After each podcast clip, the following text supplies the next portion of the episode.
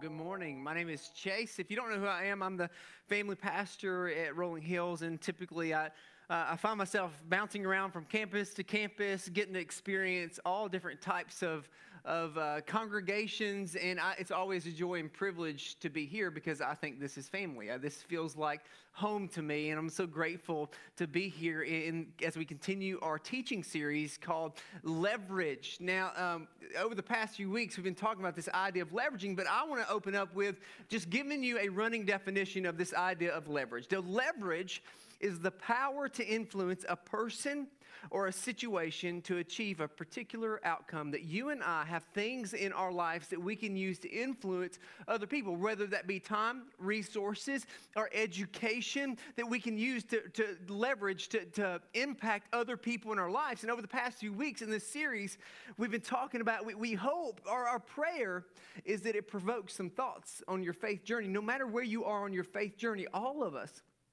would agree that we we think it's important that we make our lives me, that matter, that we some somehow, some way that we're pursuing a greater good, that our lives are making a difference. Nobody gets to the end of their life and says, "Boy, I, I hope my, my my life amounts to nothing at all." Nobody wants to waste resources, education, or time. Nobody wants to get to the end of, end of their life and say, "You know what? I really wasted so much time. I wasted my life." No, we want our lives to matter. In fact, no one remembers people who didn't use the, what they have to influence somebody else. Meaning, there's only two types of people in this world. There's either consumers or they're contributors. You know, the consumers are all about, what can I get out of this situation? What can I get out of life? And then the contributors are always the, those people is, what do I have that I can impact somebody else? What do I have that can leverage to make a deep impact on other people? And today we're going to be talking about another aspect of leverage, one that probably doesn't make it at the top of your priority list when you think about leveraging something. When you think about influencing others, it's not at the top, but, but it could be the most profound way. We're talking about things that cause the most disruption in our lives, but has potential to make the greatest impact in our lives. Before we jump into that today, I just want to pray for our time. Um, And then I'll tell you what it is we're talking about. Is that cool? Let's pray. Father, we love you. We're grateful that as a church we get to gather here together and hear a word from you, that it's not my words, it's your words. And so, God, we pray today that we are forever changed by your words. Your word is living and active, sharper than any double-edged sword. So, God, we pray that you would use it to penetrate our hearts and whatever we're carrying in here, that we could leave it at your feet and say, would, would you use me? Would you use this, this time to advance your kingdom? In Jesus' name, amen. So if you have your copies of Scripture, we're going to turn to James chapter one. And, um, and I want to talk a little bit about James, because today we're going to be talking about something that's really difficult, meaning we're going to talk about leveraging our difficulty and our pain. And before we jump into that, let's talk about James for a second, because he has a unique perspective into the life of Jesus. And you're thinking, well, that's the twelve disciples, James. That's the James we're talking about. No, it's not. We're talking about the James, the brother of Jesus, James. So he has a unique perspective into the life of Jesus. You see, James wasn't on board with Jesus in his three years of ministry. Did you know that? He wasn't on board with him. He didn't believe that he was who he says he was. And, and by all accounts, uh, we, we see that tradition says that James even tried to seize Jesus and turn him into the authorities because he thought his brother was nuts. He thought his, his half-brother was crazy. And if we're thinking about James as a real person, which he is, this totally makes sense. This totally makes sense for us. And, and who knows what it was like to grow up with Jesus? Like, much less consider him your brother to be somebody else. Like, can you imagine what it was like? He was probably always a step behind Jesus in races. Like, he was probably, he was probably, I don't know, always getting in trouble when Jesus is never getting in trouble.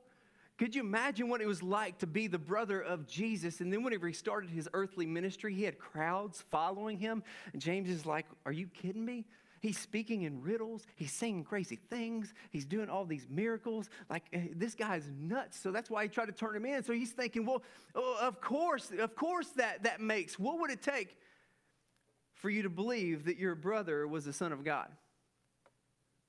What would it take for you to believe that your brother is the Son of God? So I'm asking the question, what convinced James? We're setting up, we're going somewhere today, but I want to look at James's life first. What convinced him from going from not following to following? What convinced him to go from seeing that his brother was the Son of God? Was it that Jesus changed? Was it something that Jesus said? Well, was it, was it Jesus turning the water into wine or healing the blind or all those things? No, none of that changed James' mind. There's only one thing that changed James' mind, because James was literally watching his half-brother die on a cross. Three days later, he rose again to eat fish with him. That changed it. The resurrection changed it. So not until after the resurrection did we see that James becomes a follower of Jesus. So at this point, James joins the, the disciples.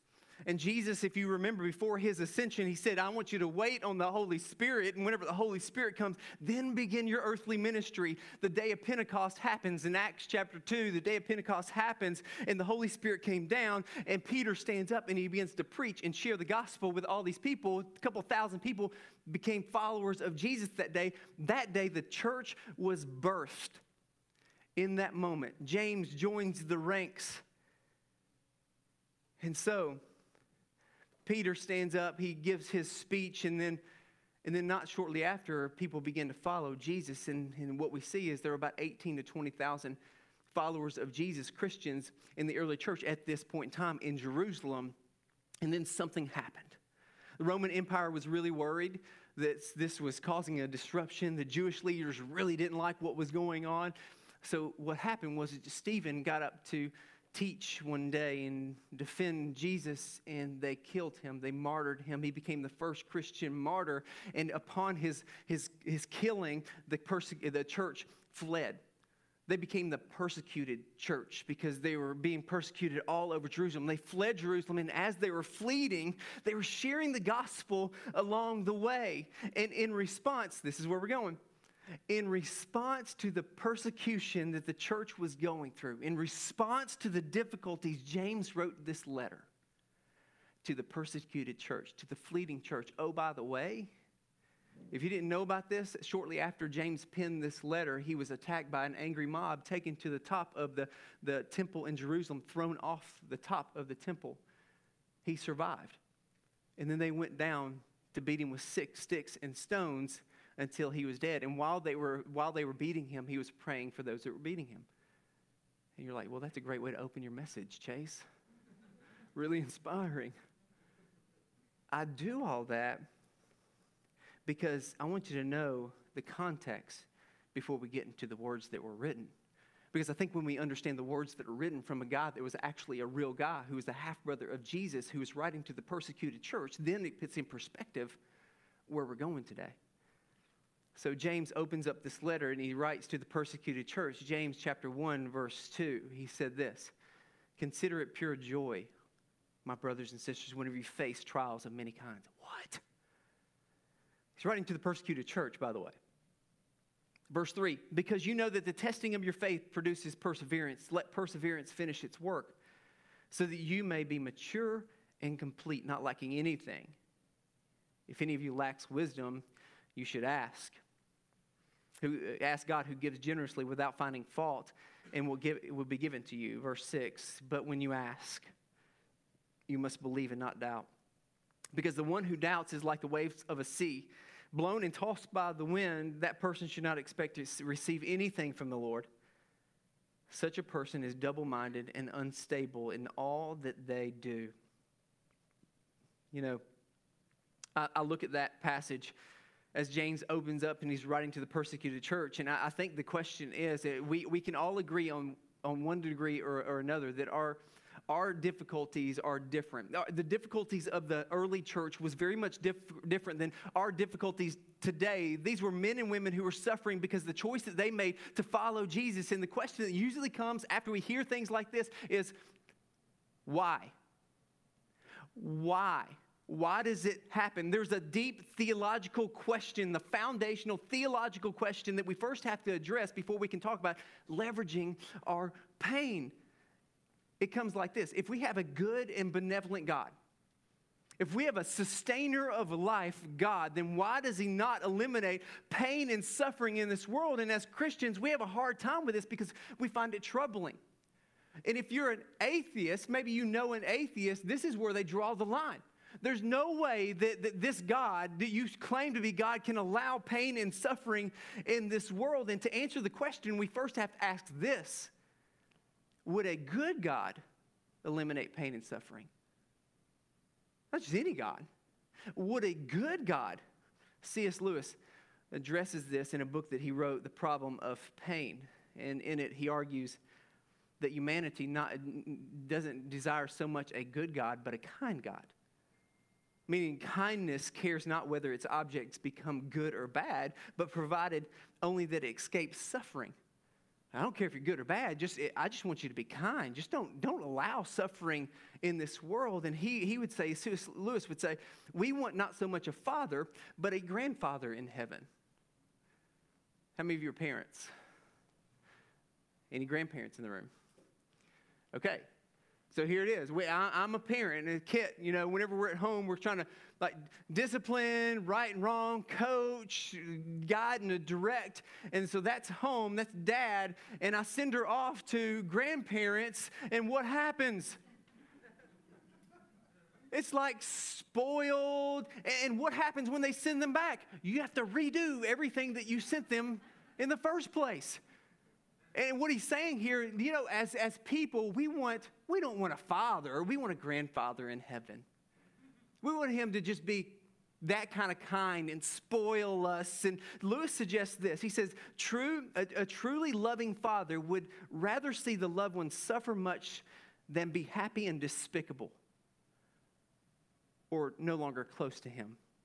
In other words, a good God may not eliminate pain and suffering from this world because Because it's used to accomplish a meaningful ends. There's purpose in it. And if God knows more about our circumstances than we do, if God desires good from us, then perhaps he also uses those painful circumstances to a better end, maybe more than we can imagine. You know, could it be that God wants to use our pain to help us grow? And no matter the reason in the room, I can spend the next twenty minutes talking about why. I can talk about sin in this world. I can talk, I can just go through a list of things. Here's the reality. Whenever you leave this room today, pain and suffering does not stop. That won't help us, will it? Like, like pain, you, it's unavoidable. We're going to experience pain, and we're going to experience, we have no choice in the matter. But we do have a choice on how we react. We do have a choice on how we use that pain. We do have a choice on how we go about our different experiences. The question is this: what will you choose to do with your pain? What will you choose to do with your pain? James opens up this letter, and he opens up by saying, consider it pure joy. Joy? Are you kidding me, James? Like, I can think of so many more things that bring me joy. Puppies, James. Like, have you ever seen a puppy before? That's pretty joyful. Or a good meal. I don't know.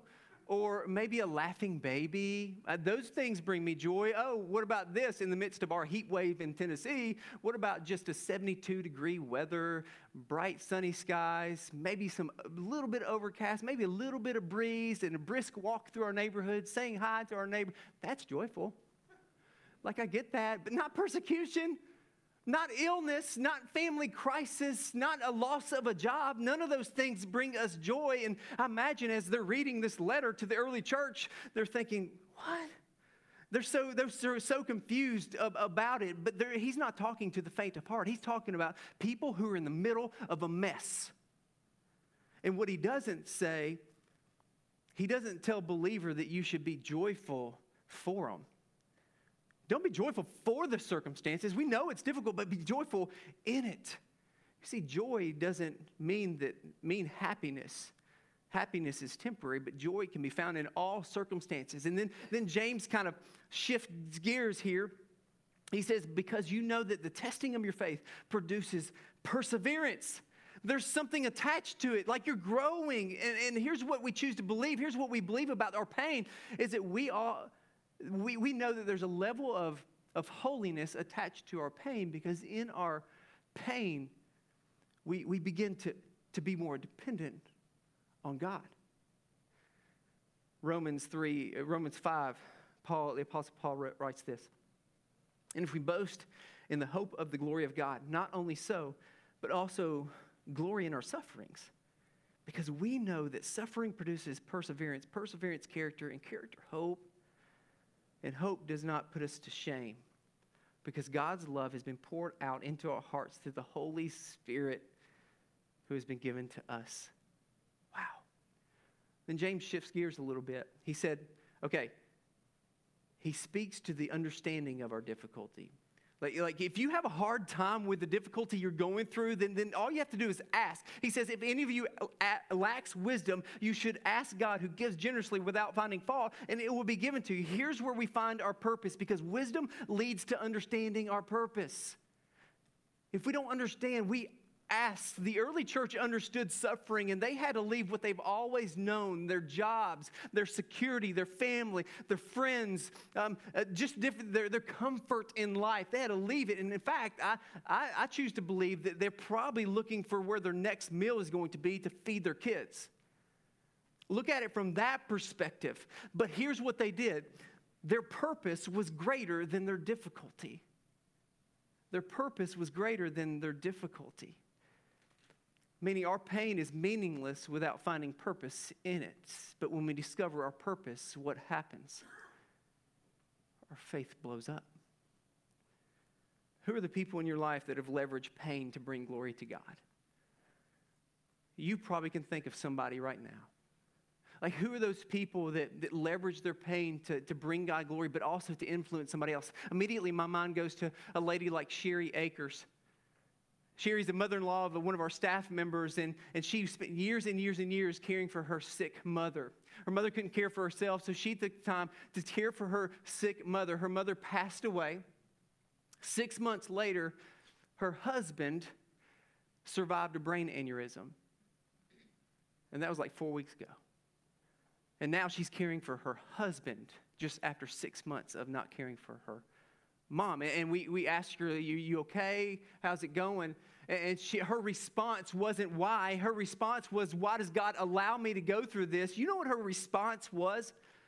I am thankful that God prepared me through the caring of my mother to care for my husband. Praise God. What? It's in the moments like these we're thinking, that's staggering. We don't understand that. Or a guy like Tim Burke, who battled cancer for years and years and years. Last year, he passed away. But you know what he did? He leveraged his cancer to bring glory to God. He leveraged his cancer to tell anybody he could about Jesus. And if you can go to his Facebook page now, he still has it up. There's videos documenting, uh, documentary his, his story. His story of, of uh, his cancer story and, and, and sharing Jesus with others. Not, not that he wasn't going through difficulty, because in those videos, he tells you that he's, it's hard. But he also shares Jesus through those circumstances. And also, I get to look, I have a sneak peek into the lives of his kids, who are now juniors, who won't, their dad won't get to see them graduate, go to prom, get married, or any of those things. But what I saw Tim do was make video after video and letter after letter and write to them and say, Jesus matters. Like, you're going to go through stuff. I, I want you to put Jesus first. And this year, those, those two are going to go on a trip to Moldova to care for orphans. Like, I saw him leverage his pain for the glory of God and to impact others. What happens when someone's faith and trust in God in the midst of suffering? What, what happens to your faith? I believe it blows up. It's stories like these that gives us hope. It's stories like these that deepens our faith and lets us know that there's greater purpose in the face of opposition. There's greater purpose in the face of difficulty. It's stories like these that we hear from people in the life of our church that inspires us to live out our faith. But I'm not naive, because I know how tough it is. I know how tough it is to go through, and you may be going through something right now. And, and whenever our, our daughter was about eight weeks ago, eight weeks old, we, we received a diagnosis of a rare liver condition. And, and every time we go back to the doctor, we're always thinking, this could be the worst. This past week even, we had to take our daughter to another checkup on Friday, and, and I was, here's what literally was going through my mind, if I'm just being honest with you, because I was thinking, if we got bad news and I have to preach today, what would this look like? Because there's one of two things that we could do with our difficulties. There, we, we could either spiral into depression, addiction, or apathy, or we can use it to make a greater impact for God's kingdom. There's only one or two things that we can do with our difficulty. And I look at I look at these situations and thinking, man, our difficulty should not define our potential, should it? Meaning, sometimes we're really good at looking at our difficulty and seeing the roadblocks. We see how the hard work it's going to take. We see the painful experiences, and I get it. We see the painful experiences. We see the boundaries instead of seeing the opportunities. And you look at a, a lady like Sherry and a man like Tim who, who could have literally said, I give up. Like, this is all for nothing. I give up on life. They didn't. They said, how can I use my pain to bring glory to God? How can I use my pain to impact somebody else's? Do you allow your difficulty to bring glory to God? Just because you're going through difficulty, and I think this is a mistake we often find, and, and I've been there, just because we're going through difficulty does not mean we're not in the center of God's will. Because God uses our pain for his purpose. I look at a guy like the Apostle Paul, who was writing to the church, the Corinthian church, and he was actually listing out to the Corinthian church all the things that he suffered for the sake of the gospel. Do you want to hear just a few of those? It's in Second Corinthians chapter twelve, and he says this, I've been in prison, I've been flogged, been exposed to death again and again. Five times I've had forty lashes, three times beaten with a rod. Once I was pelted with stones, three times I was shipwrecked. That's bad luck. Spent the night in open in the open seas, been constantly on the move, been in danger from rivers and bandits, fled the Jews and the Gentiles, been cold and hungry. If anybody has a right to, to boast about their commitment to Christ, it's, it's him, he said. But he said this, but if I boast, I boast not in the things that show my weakness. Why? Because in my weakness, he is made greater. And we're thinking, well, Paul, good for you. Well, shortly after that, he has a conversation with God, and he says, can you just remove a little bit of this from me? Like, this is a thorn in my flesh. Can you just remove it from me? And the Lord responds to him in this way. It's really profound. It says, my grace is sufficient for you. For my power is made perfect in weakness. Therefore, I will boast all the more gladly about my weakness so that Christ's power may rest on me. See, God's work in me is greater when I'm weaker, because in my weakness, I rely on the power of the Holy Spirit to help me through it. So he says, I want you to understand your purpose. Your purpose comes, comes from wisdom, and now that you understand it, here's what I want you to do. Don't doubt. Don't doubt what God is doing in your life. Don't be like the waves of the sea that are blown and tossed by the wind. And, and I can't help but think, that does, G, does, does James kind of remember a story of his brother? Like, do you remember the story whenever the disciples were tossed by wind and waves? They were, they were out in the, the middle of the, the lake, and And they were in the middle of a storm, and they were afraid, and all of a sudden they see this figure walking on water. They think it was a ghost, and this ghost calls out to them, and Peter's like, oh, that's probably Jesus. Hey, Jesus, can I come out there? He said, sure, come on. So he takes a step of faith. He begins to walk on water towards Jesus, and then what happens? He looks around him. He sees the circumstances. It was overwhelming. He was fearful. He was in danger for his life, at least he thought, and he began to sink. And in his desperation, here's what I love. In his desperation, he called out. He said, Lord, save me. Jesus was immediate response. He reached down. He picked him up. He brought him back into the boat. And what did the disciples do? They worshiped Jesus in the midst of the mess. Why this story? What was Jesus doing? What was he trying to tell the disciples? I can't help but think that Jesus was preparing his disciples for ministry here on this earth. That they would encounter situations that would be overwhelming and painful. They would, they would be in situations that were dangerous for them. but they would require, it would require complete trust in Jesus. Jesus was helping his disciples to build the church in the face of opposition. And as a result of the early church living out their faith in the midst of difficulty, we are here today. It's because those guys decided, you know what? I don't care what we go through because it because the gospel is worthy of my praise. The gospel is worthy to spread. And be, as a result of their faithfulness and their journey and their difficulty, we sit here today in these seats. You see, the church grew not because it was easy, but because in the middle of their pain, people praised Jesus.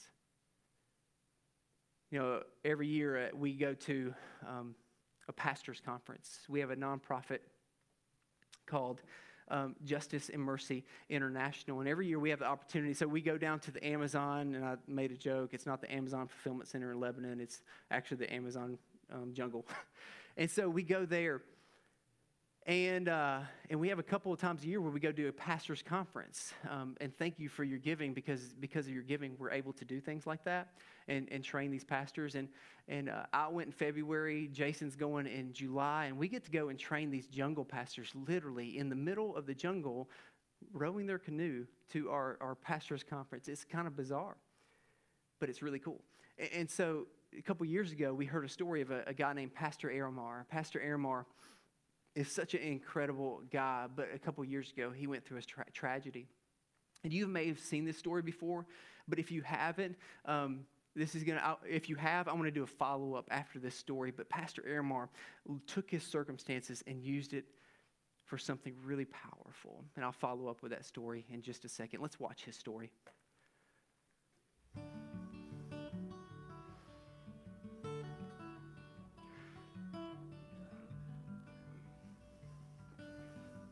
Estamos aqui na Ilha da Trindade, vamos completar dois anos, né? Aqui na comunidade Boa Esperança, é, aqui na Ilha da Trindade. Para nós, assim, que sempre nós já fomos acostumados, né? Morar nas ilhas, para nós é um, uma tranquilidade. É, ver o rio Amazonas, né? Conhecer a outras pessoas, famílias, evangelizar também as pessoas que precisam do Evangelho, é, que precisam ouvir a Palavra de Deus. Mesmo que tenha as dificuldades, mas nós estamos aqui, felizes, alegres, de estar fazendo o trabalho do Senhor. Sábado, com as irmãs pela manhã, na consagração, que a gente se reúne, todas as irmãs vêm. Te ri muito, chora muito, porque estamos juntos, passando pela mesma dificuldade, pela mesma situação de cada um. A dificuldade para nós é, é o tempo da enchente, né, que sempre alaga e a dificuldade fica grande. É onde também aqui nesse lugar nós, como já sabe da história, passamos por um, uma prova tão forte. Eu saí para ver uma malhadeira, olhei meu filho, estava na cama dormindo. Eu vim, né, abracei ele, foi, voltei, ele veio me encontrar, eu abracei ele e disse, filho, eu vou fazer um mingau bem, bem gostoso para você. Ele já engatinhava, tinha onze meses, ia completar onze meses. Nesses minutos, né, a minha esposa, ela diz assim, cadê o Azaf, né? Já estava um silêncio dentro de casa. Aí eu deixei a mamada dele, né? E saí correndo nos quartos, entrei nesse quarto, entrei nesse outro, entrei nesse e o último foi esse. Quando ele caiu na água, né, depois nós é, soubemos que ele tinha caído mesmo, veio um grande desespero, grito de socorro, gritando por socorro, os moradores chegaram, os irmãos da igreja vieram, de outra comunidade, vamos chegando e fomos procurar o Azaf, e o corpo dele foi resgatado a partir das doze e quarenta e cinco da, quando nós vinhamos de Taquatiara, do sepultamento dele. Como eu falei, né, parecia que era um sonho, mas avistar esta casa, é, a tristeza nos tomou conta, foi um momento mais triste que nós passamos na nossa vida. Quando eu fiquei, quando eu perdi meu filho, eu orava assim: Senhor, envia alguém para nos ajudar, porque passamos, quando você perde uma, uma pessoa, como aconteceu com a gente, é, a gente fica muito, muito abatida. E o Senhor, ele, ele ouviu minha oração, porque sempre ele não deixou a gente só, e o Senhor preparou vocês para nos ajudar. Vocês não esqueceram da gente, vocês nem conheciam a gente, vocês...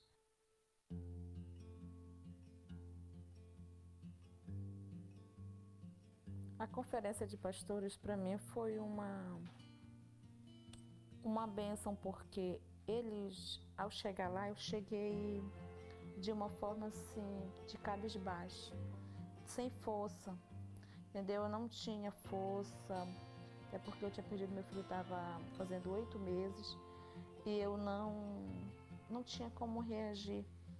E ao chegar lá, o Senhor foi, foi a, as ministrações, o Senhor foi ali alimentando, me dando força. O Senhor tratou muito comigo naquele lugar, e eu voltei sendo outra pessoa. Porque eu, quero, eu digo para vocês que nós chegamos ali numa situação cabisbaixa. Para mim, a conferência foi tudo para a gente também. E eu vim com uma visão diferente de evangelizar esse povo mesmo, né? De evangelizar, de é, conquistar para Jesus mesmo esse povo. Enviou vocês para nos ajudar, de haver essa intimidade quando nós fomos para a conferência. E o meu coração se alegra muito. E, e saber que o Senhor não esquece da gente aqui no meio desse, dessa ilha que a gente está.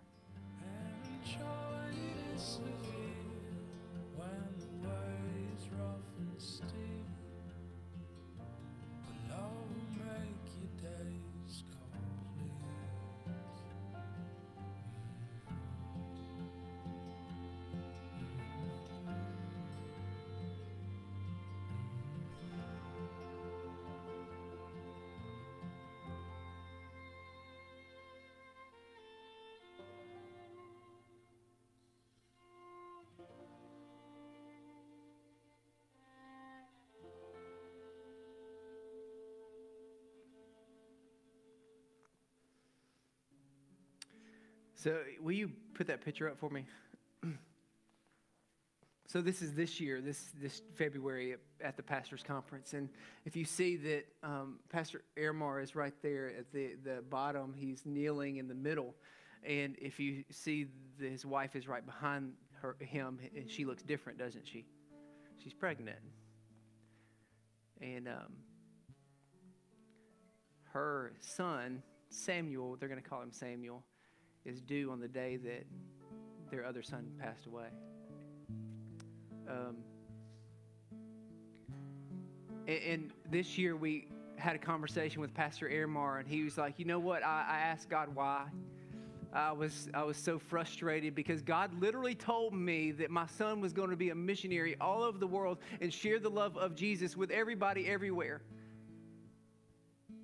And he said, you know what?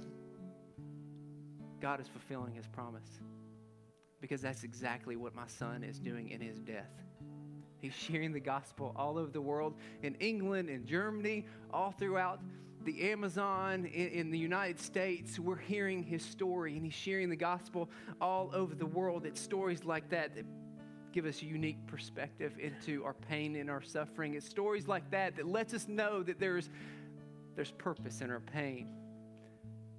Last night, um, I was just got home, and and uh, Courtney, my wife, had just read something that I thought would be a very appropriate for us to end with this message today.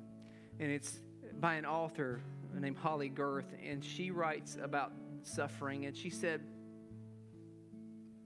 when we think we have to take what we think what we have to take what is broken and make it perfect in order for it to be used by God and bless others. God thinks